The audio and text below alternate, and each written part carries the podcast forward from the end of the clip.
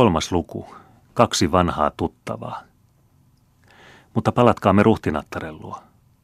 Tuskin oli kuningas poistunut, kun nuori pappilan muori taitavalla ja varmalla kädellä avasi yhden noista sinisistä suonista, jotka piilivät ruhtinattaren käsivarren hienon hipiän alla.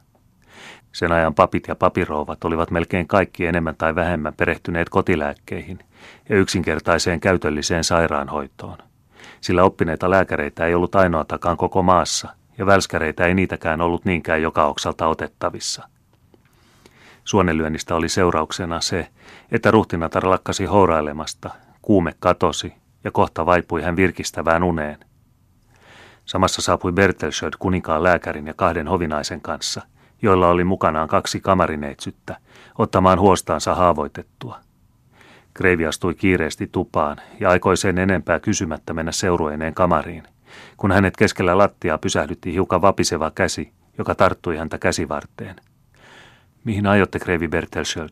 virkkoi ääni, joka teki Kreiviin omituisen vaikutuksen, vaikkei hän heti päässyt selville sen syystä.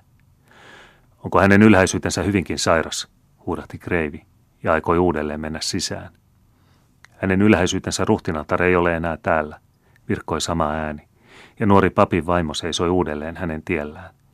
Kuinka? Hän jäi tänne tuskin kaksi tuntia sitten, huudahti Kreivi ihmeissään ja kumartaen. Hänen ylhäisyytensä tunsi heti voivansa paremmin ja jatkoi metsästystään hevosensa selässä, vastasi nuori nainen, luoden silmänsä maahan ja vartioiden yhäkin kamarin ovea. Noilta puhtaalta huulilta oli tuskin koskaan ennen mikään hätävalhe päässyt pujahtamaan, ja hän häpesi lastensa edessä, jotka eivät voineet olla huomaamatta, että hän valehteli. Bertelsöld huomasi hänen epävarmuutensa, ymmärtämättä kuitenkaan syytä siihen. Omituisia ajatuksia välähti hänen päähänsä – vaikka hän olikin synnyltään suomalainen, uskoi hän kuitenkin ainakin osaksi kansalaistensa loitsutaitoon.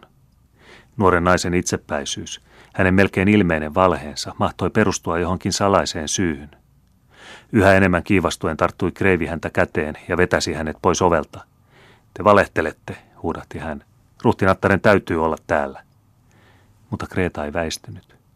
Kolmannen kerran asettui hän päättävästi kamarin oven eteen ja sanoi matalalla äänellä. Ei Kreivi, ette pääse sisään.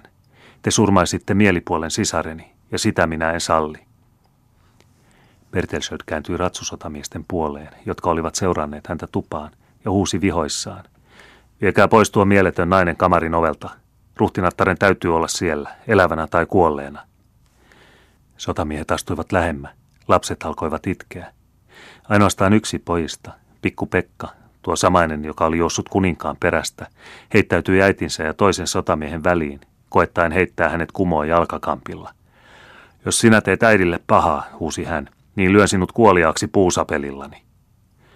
Sotamies koetti turhaan irroittaa poikaa jaloistaan ja kohotti jo ratsupiiskansa vapautuakseen kiusan hengestään.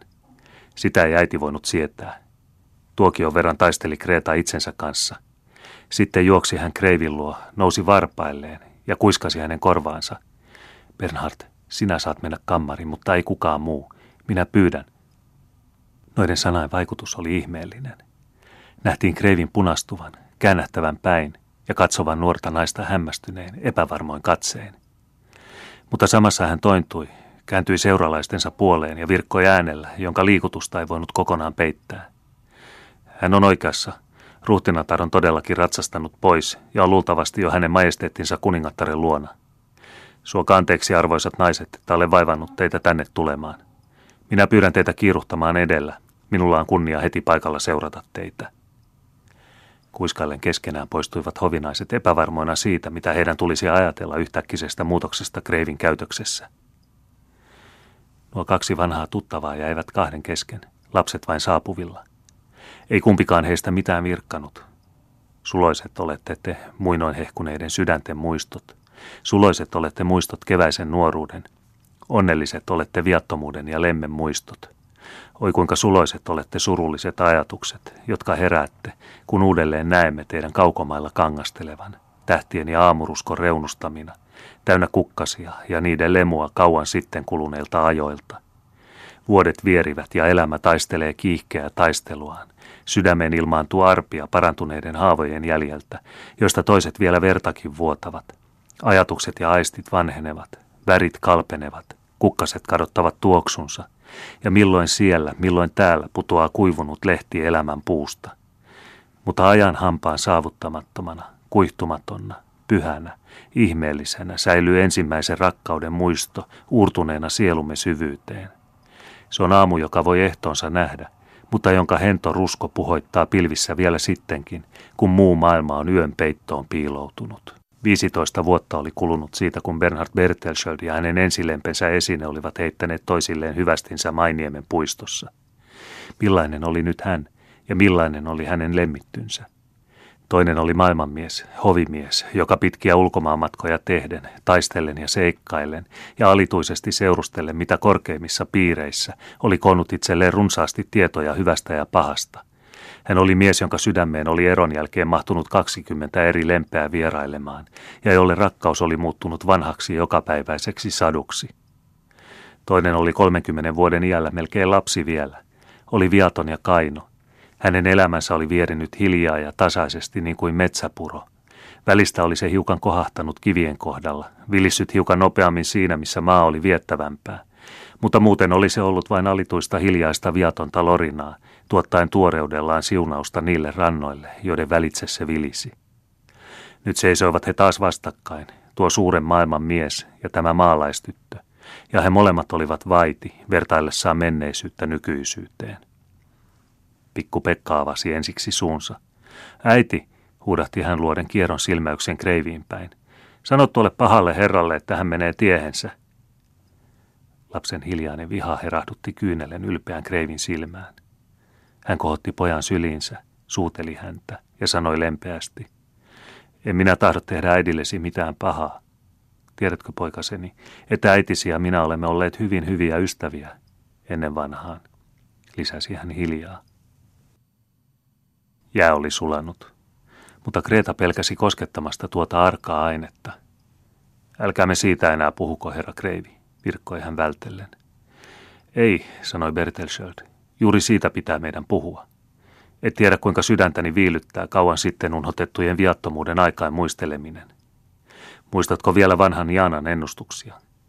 Minä luulen, että hän laski lemmittyni seitsemäksitoista, lisäsi hän leikillisesti, mutta samalla surumielisesti – hän erehtyi laskuissaan, laski ne liian vähäksi. Olisi voinut sanoa tulevan kolmekymmentäkin, ja ainoastaan yksi niistä on unhottumaton. Te olette velkaa minulle vedon, herra Kreivi, sanoi Kreeta. Te lupasitte minulle isänne kuparisormuksen sinivuokkoa vastaan. En voi täyttää lupaustani, vaikka tahtoisinkin. Kuninkaan sormus hävisi eräässä kaksintaistelussa Slesvigissä, jossa isäni menetti kaksi sormea vasemmasta kädestään – en ole sen koomin saanut takaisin sormusta, enkä juuri sitä toivokkaan. Jos itse olen sen katoamisesta kärsinyt, ovat alustalaiseni sen sijaan voittaneet. Olen monta kovaa kokenut, Kreeta. Olen usein ollut sairaana, haavoitettuna ja kuolemaisillani. Olen saanut murheita mielelleni, mutta omaiseni ovat eläneet onnellisina. Uusi isännöitsijäni kirjoittaa minulle, että Mainiemi joka vuosi kohentuu vaipumustilastaan ja että alustalaisteni hyvinvointi lisääntyy – Mieleni tekee nähdä vanhaa kotiani. Sano minulle, Kreeta, elääkö vanha Jaana vielä?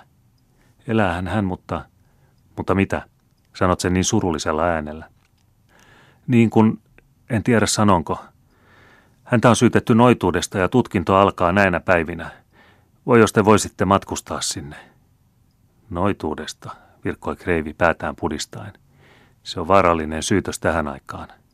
Kaikkialla Ruotsimaassa palavat tätä nykyä polttoroviot, ja noitaakoista kulkee mitä kummallisimpia kertomuksia. Olet oikeassa, minun pitää viipymättä matkustaa Mainiemeen. Mutta, jatkoi hän leikkiä laskien, etän sanokkaan minua enää sinuksi. Minäkö, herra Kreivi? kysyi Kreeta punastuen. Sanoitan kuitenkin äsken. Sanoin siksi, koska ette muuten olisi minua tuntenut, ja silloin olisi teidän yhdesneljättä rakkautenne ollut lopussa. Yhdes neljättä rakkauteni. Mutta minähän olen aivan unohtanut ruhtinattaren. Onko hän tuolla sisällä? On. Hän nukkuu. Hän ei tiedä, että kuningas äsken oli täällä. Että kuningas kuuli hänen houreissaan ilmaisevan inhonsa häntä kohtaan ja rakkautensa toiseen, jonka nimeä hän ei onneksi maininnut.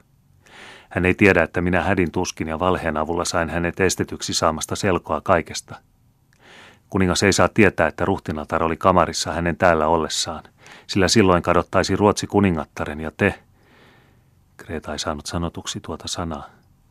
Ja sen vuoksi sinä, sen vuoksi oli minä pakotettu puhuttelemaan teitä niin kuin ennen vanhaan. Muuten olisitte saanut paljon onnettomuutta aikaan. Ihmeteltävä nainen. Teet tämän siis pelastaaksesi sen, mitä sanot minun rakkaudekseni. En toki, herra Kreivi, vastasi Kreeta melkein moittivalla äänellä.